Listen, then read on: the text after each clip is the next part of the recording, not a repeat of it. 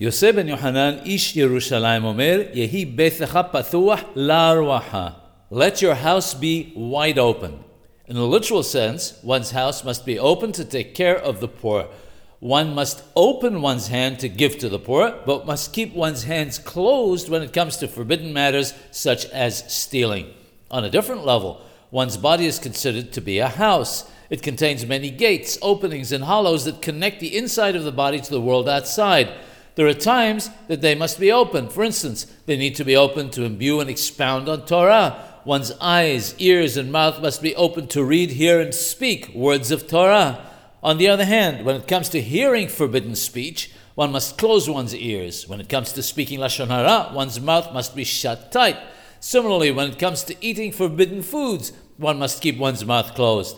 It goes without saying that one must be very particular not to look at forbidden sights. In other words, there are times when keeping these gates open is to one's benefit, but other times it would cause us a great spiritual loss to leave them unlocked, and we must be particular to secure them just as one would one's house.